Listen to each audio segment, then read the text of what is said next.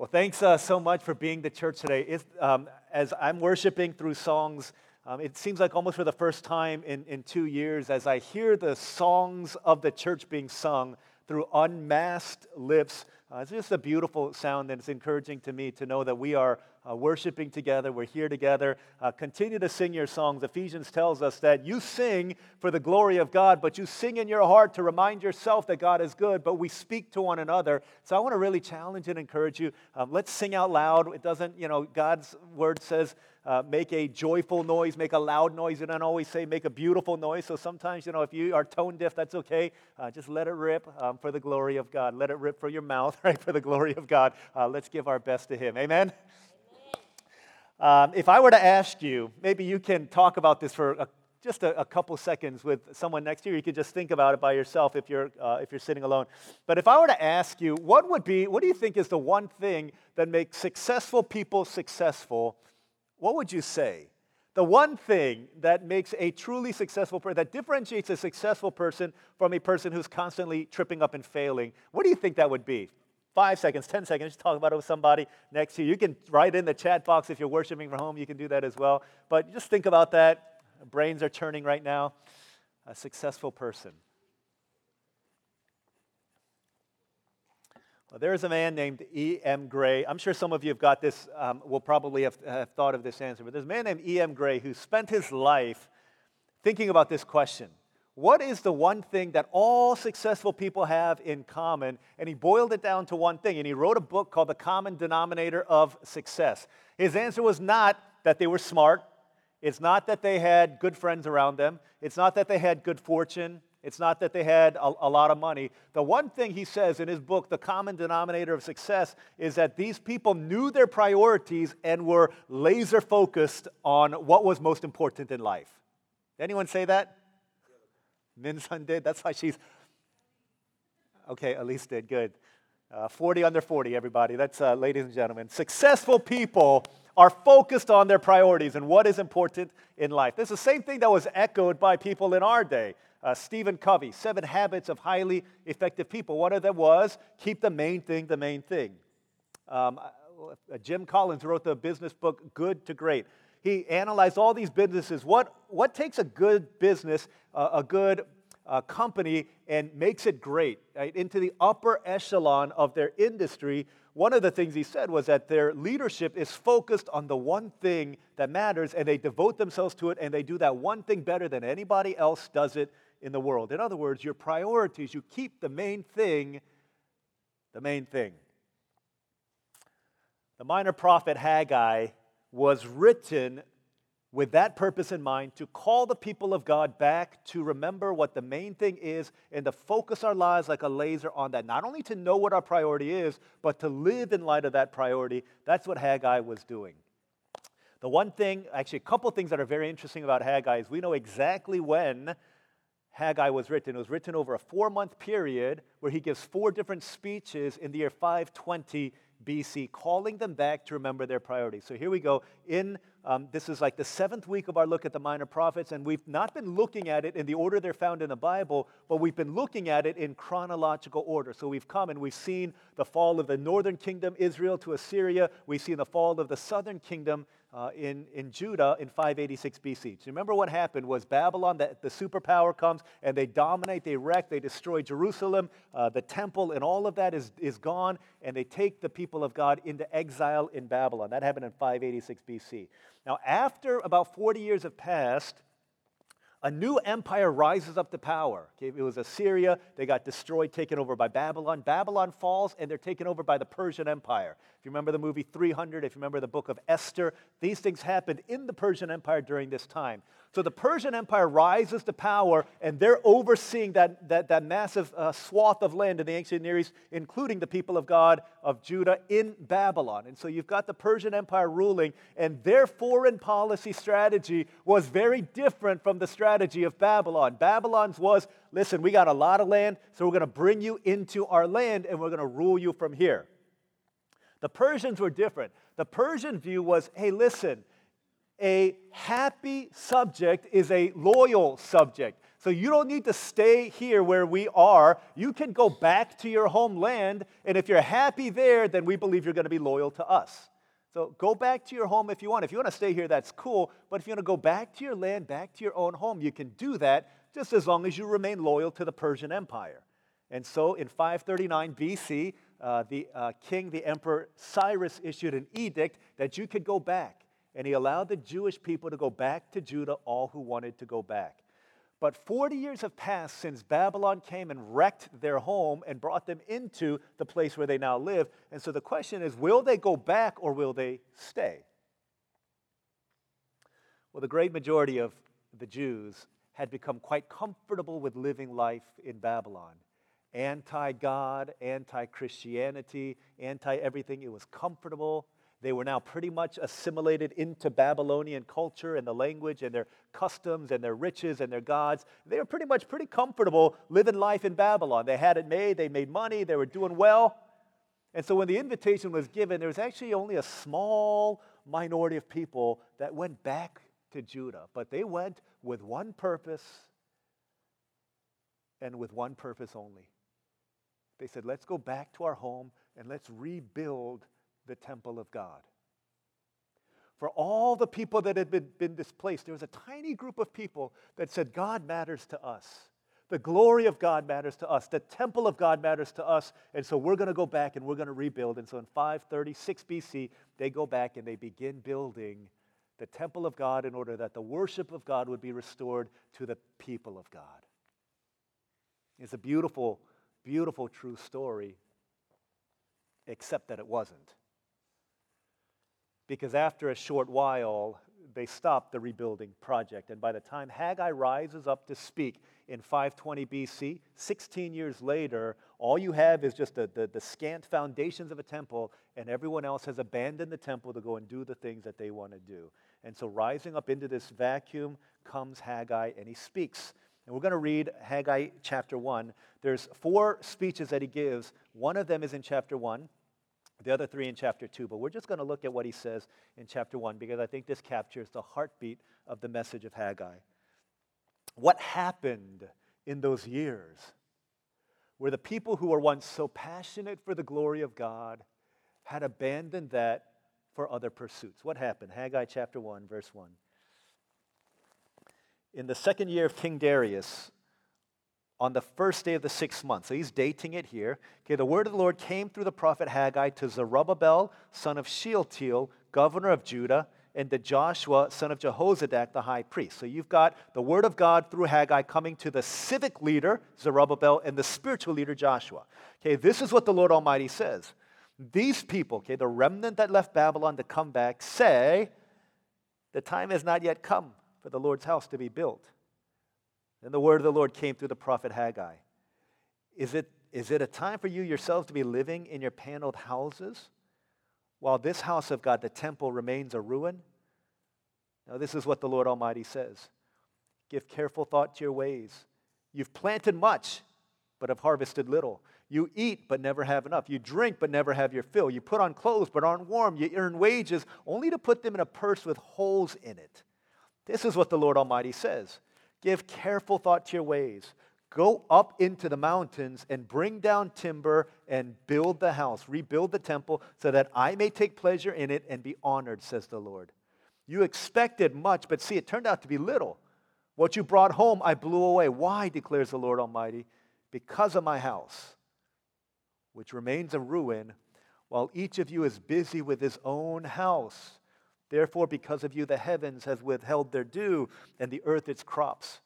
I called for a drought on the fields and the mountains, on the grain, the new wine, the oil, and whatever the ground produces, on men and cattle, and on the labor of your hands.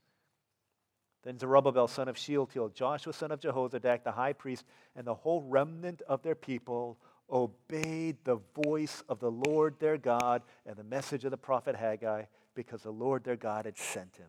And the people feared the Lord. Then Haggai, the Lord's messenger, gave this message of the Lord to the people I'm with you, declares the Lord. So the Lord stirred up the spirit of Zerubbabel, son of Shealtiel, governor of Judah, and the spirit of Joshua, son of Jehozadak, the high priest, and the spirit of the whole remnant of the people. They came and began to work on the house of the Lord Almighty their God on the 24th day of the sixth month in the second year of King Darius.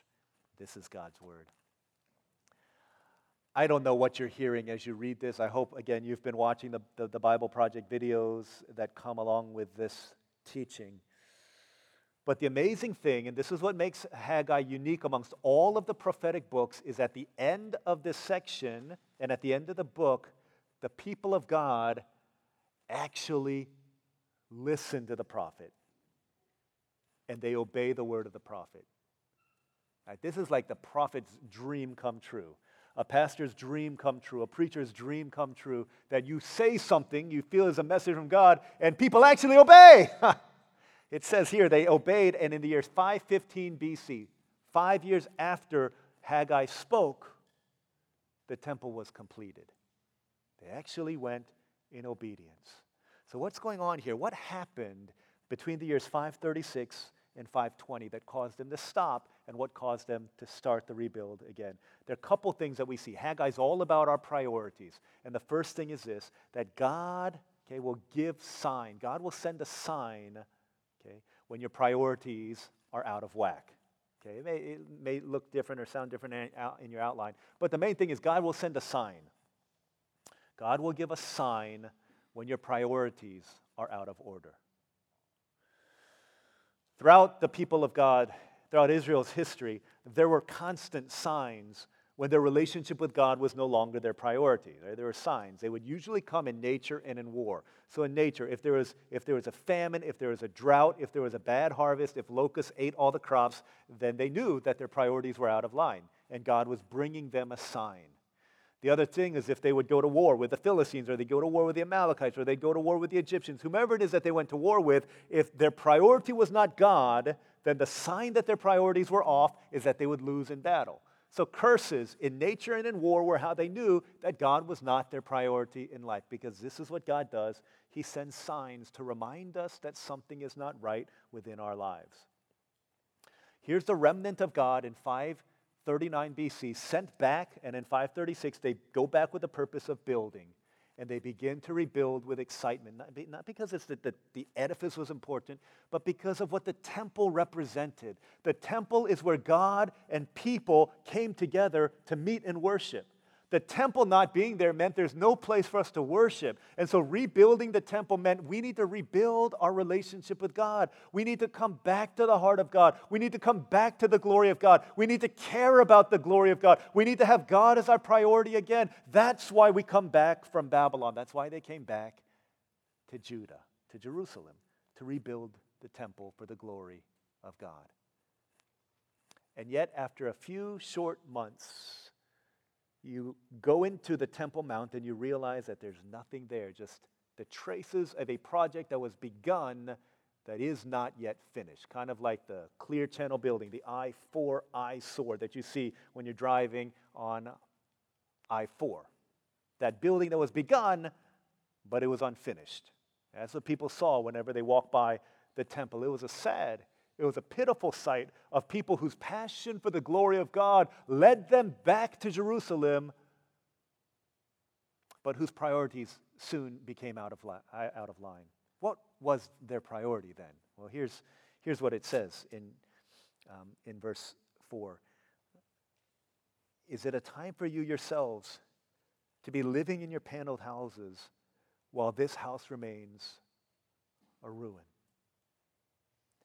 Somewhere along the line, these who'd come back for the glory of God began building a devotion, a house of worship to God, but somewhere along the way, they got sidetracked. And the priority that led them back to Jerusalem fell into disorder, and their own houses became their priority. Their own desires, their own comfort, their own riches, their own pleasure became their desire. Could that be said of some of us? The reason you moved here to Orlando was in order that you would get your spiritual life in order. The reason you started coming back to church was so that you could get your life back in order. The reason why you came with your friend to our youth ministry was in order that you could get your life back together. But somewhere along the line, your own desires, your own dreams, your own kingdoms became a little bit more important than the glory of God. And you who used to love God, you who used to serve God, only come out of matter of duty and only out of matter of obligation now. Could that describe you the way that it described the people of God in Haggai's time? What it was for them was they came back and everything had been ruined. Their neighborhood, their cities had been destroyed, and they began building the temple. But then they said, you know what? This is really good. We're actually pretty good at this. Why don't we start building our own homes? Let's build our own houses because, after all, how can we?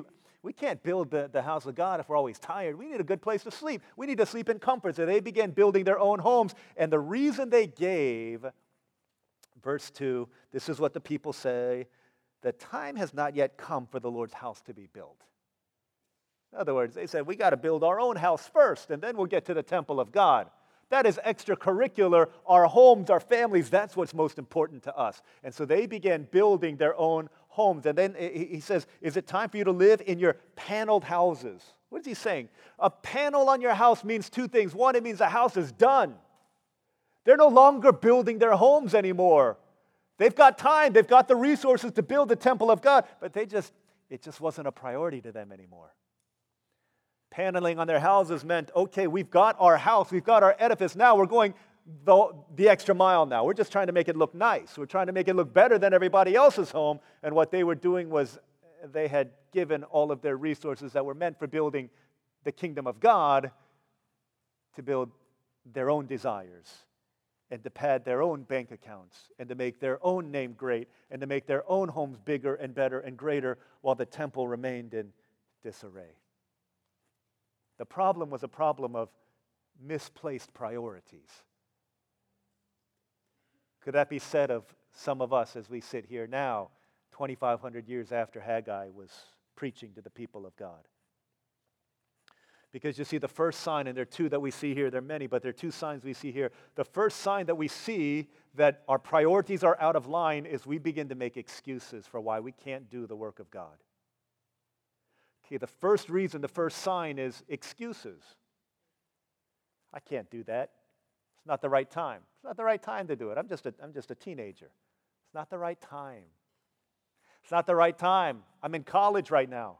It's my first semester. I got to rush. Don't you understand? It's my second semester. I got to rush. The fraternity, the sorority, I got to rush because I've got to make some friends, right? Friends in college are your lifelong friends. I've got to make, it's not the right time for me to give myself to God. It's not the right time because I'm a fourth year in college. I'm about to graduate. I've got to graduate. It's time for me to, to get busy with my uh, applying for jobs. Just too many things going on right now. It's not the time for me to get involved in church. It's not the right time right now because I just started my new work. I just started my new job. I'm just ta- I'm, I'm studying for my certification exams. I can't get busy with God right now.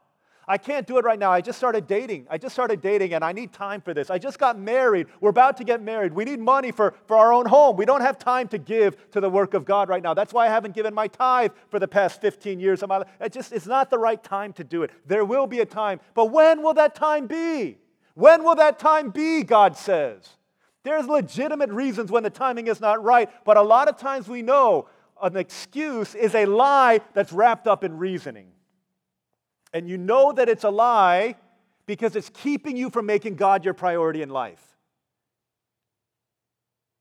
Well, I, I, we're, about to get, we're about to get married. Um, we're about to have our first kid. You know, life changes. Life gets crazy then. We're about to have our second kid. We're about to have our third kid. We're about to have our fourth kid. Now, I can't do it now. I'm changing careers right now. I can't give my priority to God. One of the first signs that our priorities are out of line is that we start making excuses for why we can't serve the purposes of God. And you look in your life, and the temple of God in your own heart remains in ruins, The place where God meets with you is in ruins. Your Sunday worship life is in ruins. Your own devotional time is in ruins. You look at that and you're like, man, you know what? Where has my Where's my longing for God gone? Maybe you don't feel that because we want to push that away from us as far as we can. But Haggai says, let's call it what it is. They're excuses.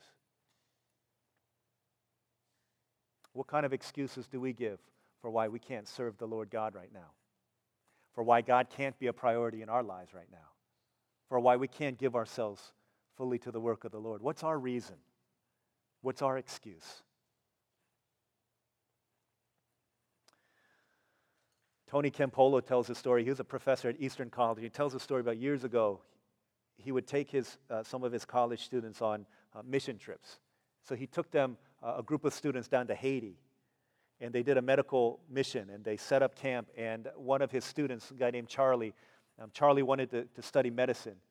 And this trip confirmed that desire. And I've told this story before, but Charlie wanted to study medicine. So he went down with Dr. Campolo and a group of other people. They went to Haiti and they're doing their medical missions. And he, Charlie said he saw 700 people lined up to receive the rudimentary medical care that they were giving out that day. But he said of all those people, there was so many people with need and so few people with expertise that only 60 or 70 of them were able to get the care that they needed. Okay, this is what some of us have experienced when we go to missions in Ecuador right? setting up medical missions, dental missions, eye, eyeglasses, whatever it is. So many people, but so few can actually get seen. That's what Charlie saw. And so that day he made a decision. He said, I'm, I'm going to go into medicine, okay? But I'm going to come back here, doc. I'm going to come back here and I'm going to make a difference in this community. I'm going to come back here and I'm going to give my life for these people. I'm going to give them what they can't have uh, what they don't have, what we have so freely in America, where there's an abundance of in America. I'm going to go and I'm going to come back. I'm going to train and c- come back here and I'm going to give myself to this community so they could see that God loves them. Well, time passed, years passed, and uh, Charlie became Dr. Charlie indeed. Did become Dr. Charlie, but he wasn't doing medical missions anymore. One day, Dr. Campolo saw his former student, Dr. Charlie, and they almost bumped into each other as they're walking through New York City. They, they, they kind of run into each other. They recognized each other. Charlie recognized his former professor, and he stopped and they got to talking. They asked him what he's up to, and he said, You know, I'm a, I'm a doctor now, I'm a surgeon. The professor was very proud of him. And he asked him what he was doing, what kind of, what kind of work he was doing, and he kind of, you know, kind of told him, Yeah, I'm in, I'm in plastic surgery not the plastic surgery that helps people who've been burnt in fires or whose bodies have become deformed and helping them. It's kind of plastic surgery that objectifies women and, and creates these uh, insane standards for people to try of beauty for people to try to live up to. That kind of that kind of surgeon. And Dr. Campolo asked him, you know, uh, Haiti, have you been back to Haiti? He said, no, I haven't gone back to Haiti, but listen, I'm, I've been going to church and I've been tithing regularly. And, and as a surgeon, I get paid really well. And so my tithe is really, really helping our church. And, and Dr. Campolo stopped him and he said, Charlie, remember, you had a vision. Like you had a dream. You had a call that God had placed in your life. Remember, you were going to make a difference in this world. You were going to, you were going to be someone for God's kingdom. You were going to give all of that. You're going to give your life. You're going to study and, and give yourself for the glory of God. Said, But you traded all that for a jag and a jacuzzi. That's what you did. That you could dress it up however you want, Charlie, but you know what you are? Said you're a sellout. Okay, you're a sellout. That's what you are. You're a sellout. And sadly, that's what some of the people of God who had come from Babylon to Judah had become. They came with a dream, they came with a vision, they came with a call of God. We're going to restore the glory of God to our people. And yet, with a matter of months, they traded all that for a Jaguar and a jacuzzi and their own profit and their own gain while the house of God remained in ruins. And sadly, that is the story of some of our lives. You had a call in your life. You had a purpose and you had a reason. You had a vision. You had a dream that God had given you. You know that you had that vision and God had called you to it.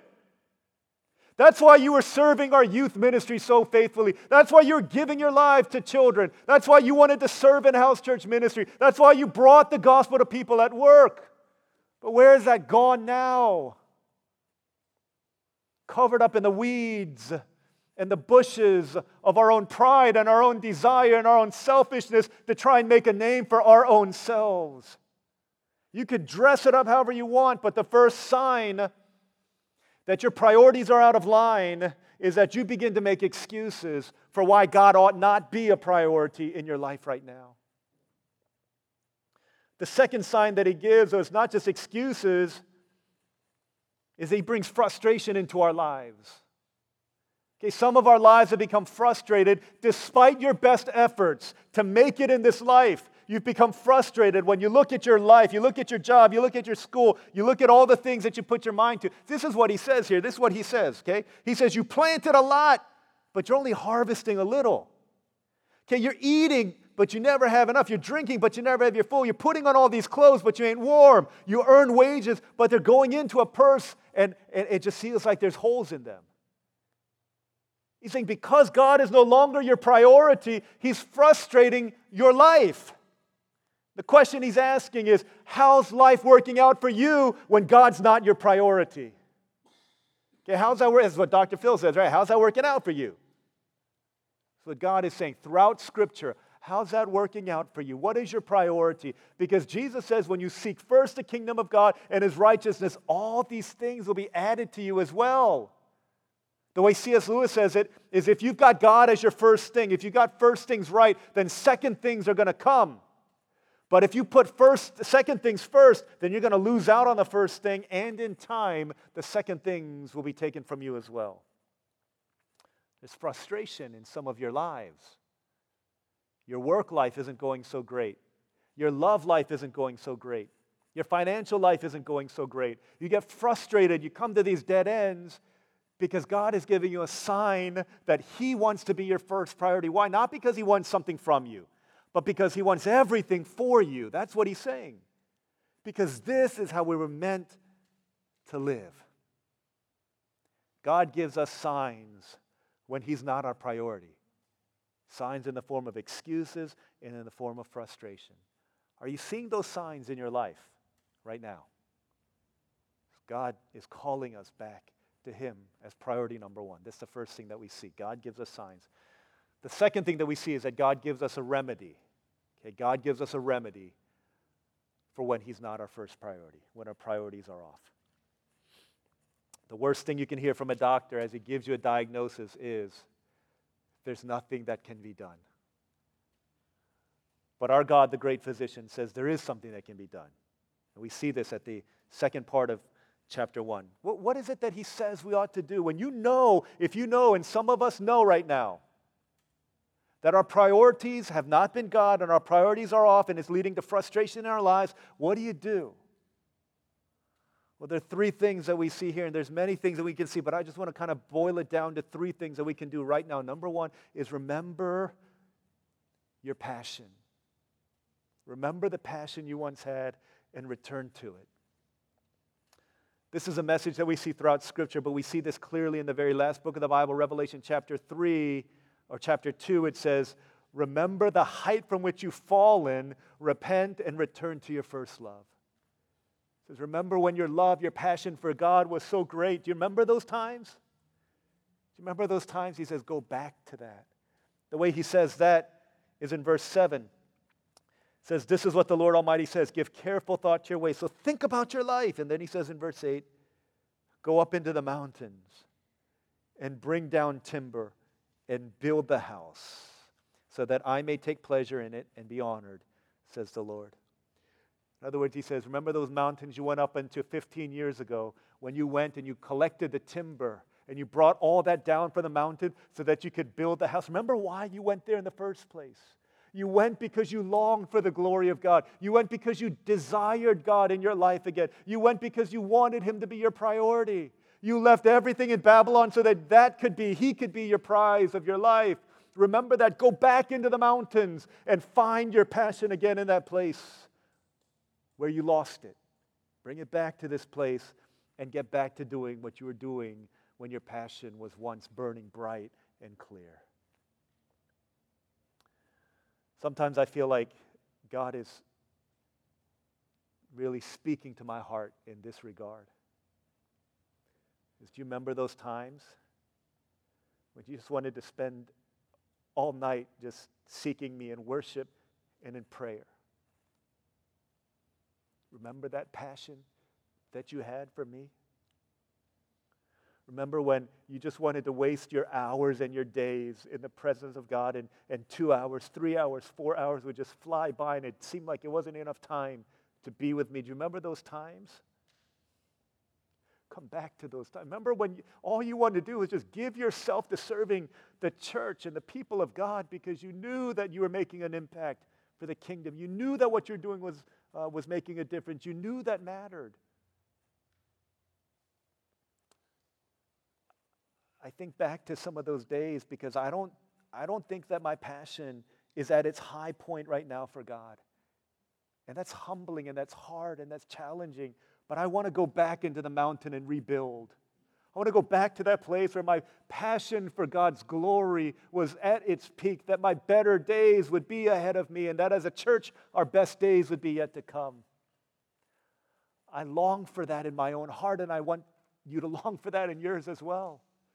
God, we want to, we want to be the kind of people that beat for the glory of God, whose hearts beat for the glory of God more than our own kingdoms being built. Remember that passion.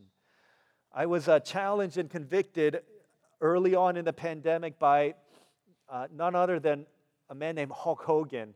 I don't know if you know Hulk Hogan, but he was, he's not a theologian. He was a, he was a professional wrestler and probably the greatest of all time. But I, I don't know if he's a, a Christian. It seems like he is based on what he wrote uh, three months into the pandemic. But he put this on Instagram and, and he wrote something very fascinating and really got my heart. He said, In the three months since the pandemic has begun, just like God did in, in Egypt, God stripped away from us everything that we worship. He said, We worshiped athletes, and God shut down all the stadiums and all the professional sports. Do you remember that? When there was no sports going on. So we used to worship musicians, and God shut down the Civic Center. Some of you remember that because you had BTS tickets here in Orlando, right? Map of My Soul tour. I had tickets too. I sold them, got a lot of money. I had to give it back for a refund. We worship our musicians. And God shuts down our civic centers. We worship our artists, and God shuts down the concerts. We worship our money, and the stock market crashes.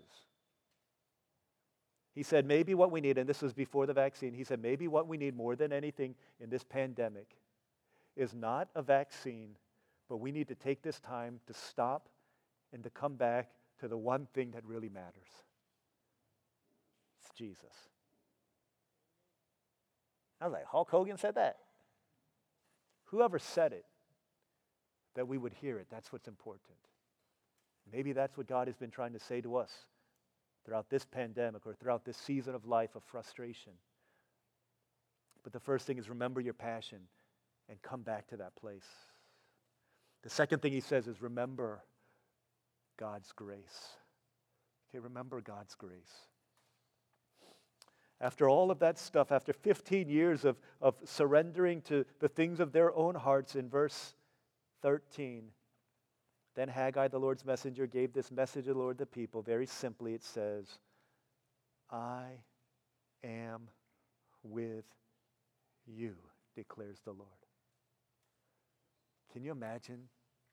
After 15 years of building my own house. Like, how long does it take to build your house? I don't know, 15 years. Building your own house and decking it out with all the fine accoutrements and all of the other things and all of the excess stuff around it while the house of God remains in ruins. Imagine doing that for 15 years and then God says, Hey, hey, hey, I want you to come back to me and remember that I'm with you.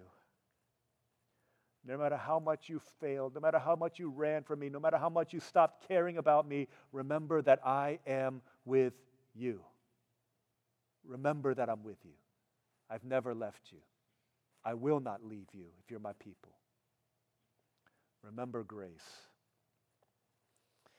Last, um, last week, as we prepare for Easter Sunday, we're doing a lot of different things to prepare for Easter Sunday, but one of the things we're doing is we're talking to people who are going to confirm their faith and those who want to get baptized and those who want to baptize their, their children. And, and last week, we heard a couple testimonies, and um, the testimonies were shared just really um, just powerful testimonies of God's goodness and His nearness and His presence in the midst of brokenness, in the midst of waywardness, in the midst of hardships in life, but the ever faithfulness of God running through all of it. And as we were uh, listening and just giving some feedback, um, our elders were there as well, and one of them, Chris, said, um, just kind of reminds me of the old poem, The Footprints in the Sand. And most of you probably remember this if you're over the age of 10. If you're under the age of 10, you may not know, but all of us uh, probably heard this, but It's about a woman who had a dream. She had this dream, and in that dream, she was walking on the beach with God.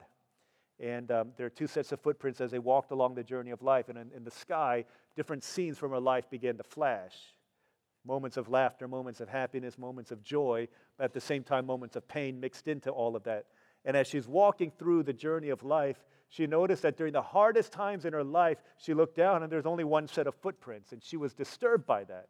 And she was frustrated by that. She couldn't understand. And so she finally asked God, she said, God, why is it that during the hardest moments of my life, I was there alone? There's only one set of footprints, and you did not walk with me through those hardships. And the voice of God responded, He said, My child, my child, during the hardest moments of your life where you see only one set of footprints, it's not that you're walking alone, but it's during those times that I was carrying you. And for as many times as we may hear that, the more we live life and the more we go through those hard moments of life, the more we realize the power and the truth of that statement.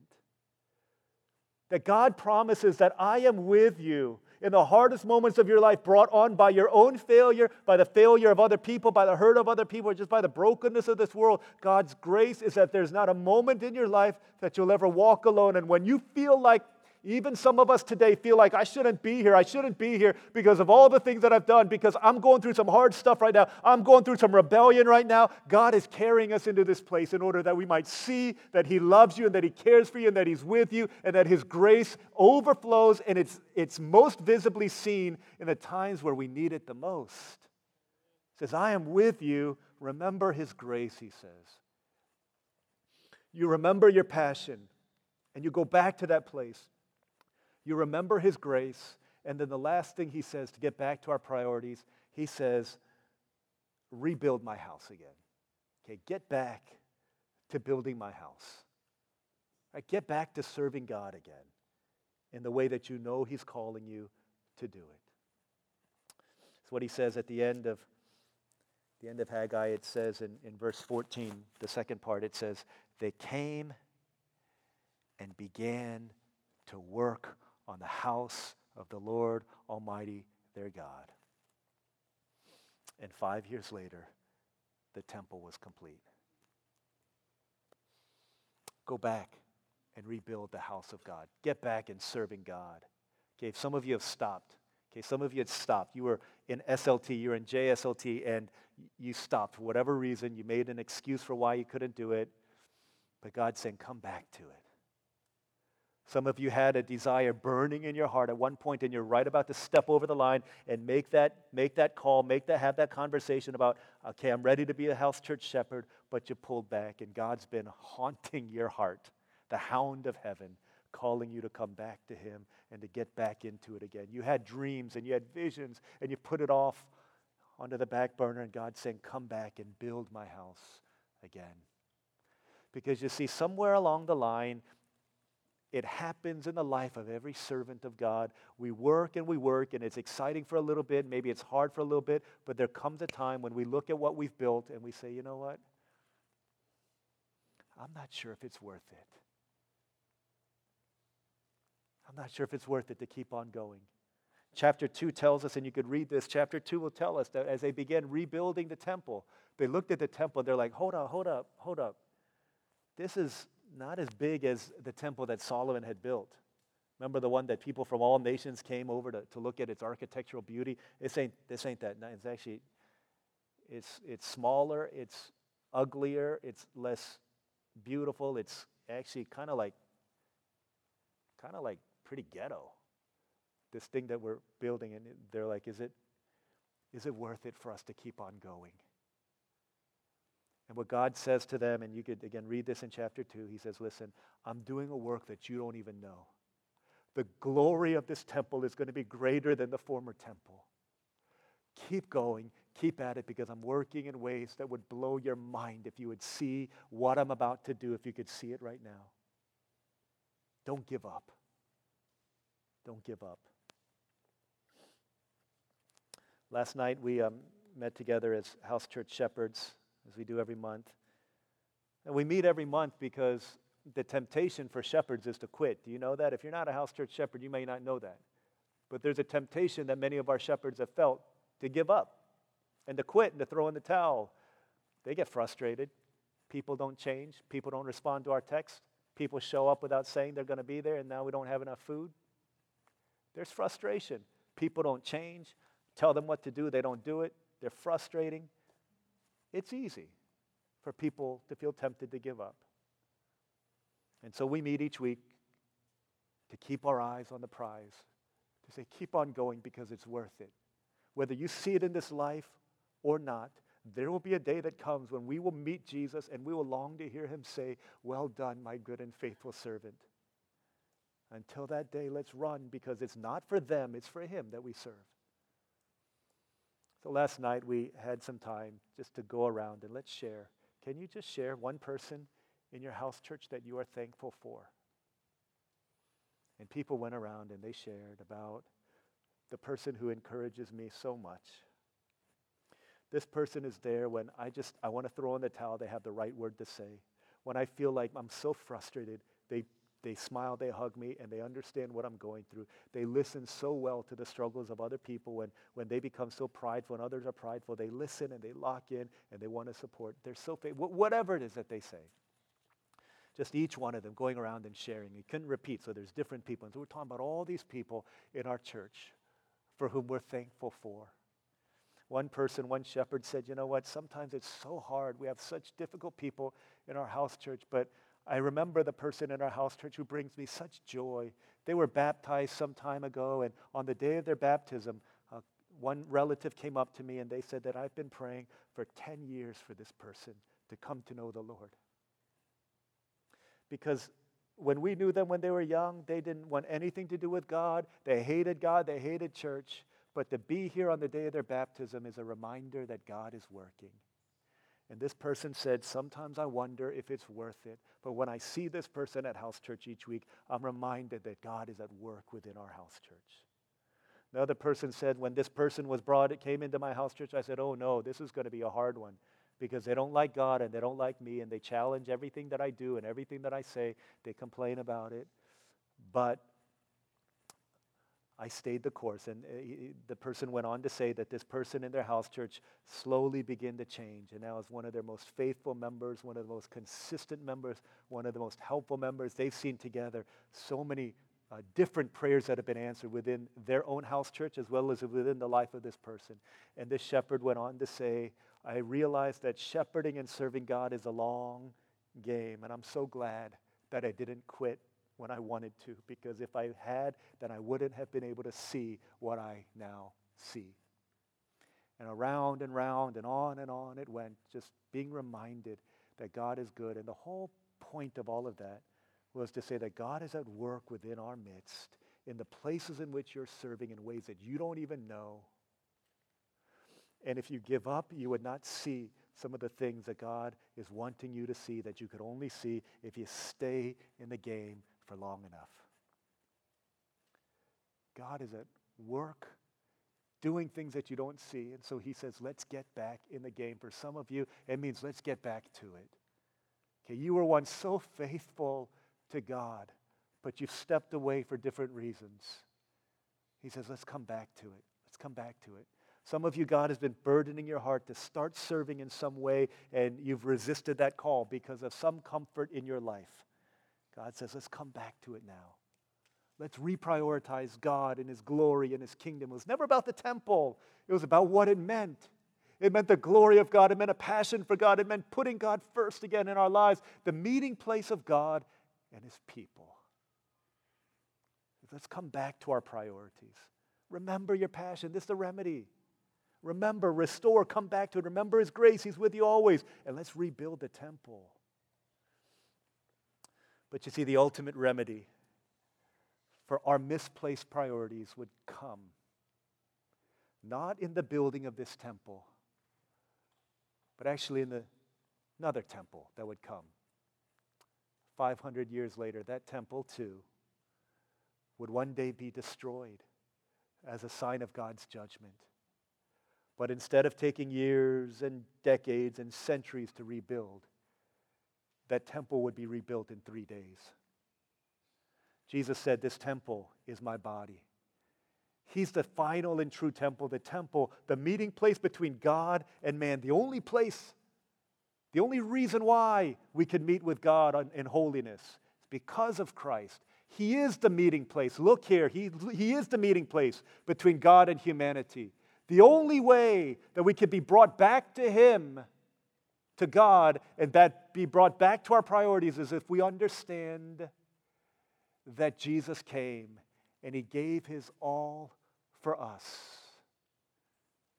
in order that we could see and know how much He values our lives and how much He wants us to get back into the ministry of serving His church and building His kingdom. Are there signs in your life that your priorities are out of line? God will give you these signs, but He'll also give you the remedy. He's calling us to come back to Him today. Today, as we hear His voice, Okay, let's live in obedience. Let's come back to our priorities. Let's make Him first again in our lives. Let's pray together. Let's uh, take a few moments to pray and to seek the face of God. Let's not turn a deaf ear to what we've heard and let's not just say, okay, that was a good message for her or him. Let's hear that God is reaching out to us.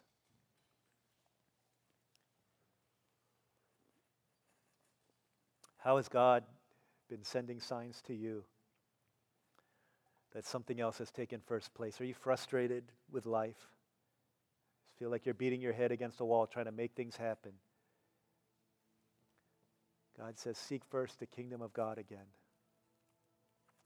Have you given reasons why God shouldn't be a priority in your life.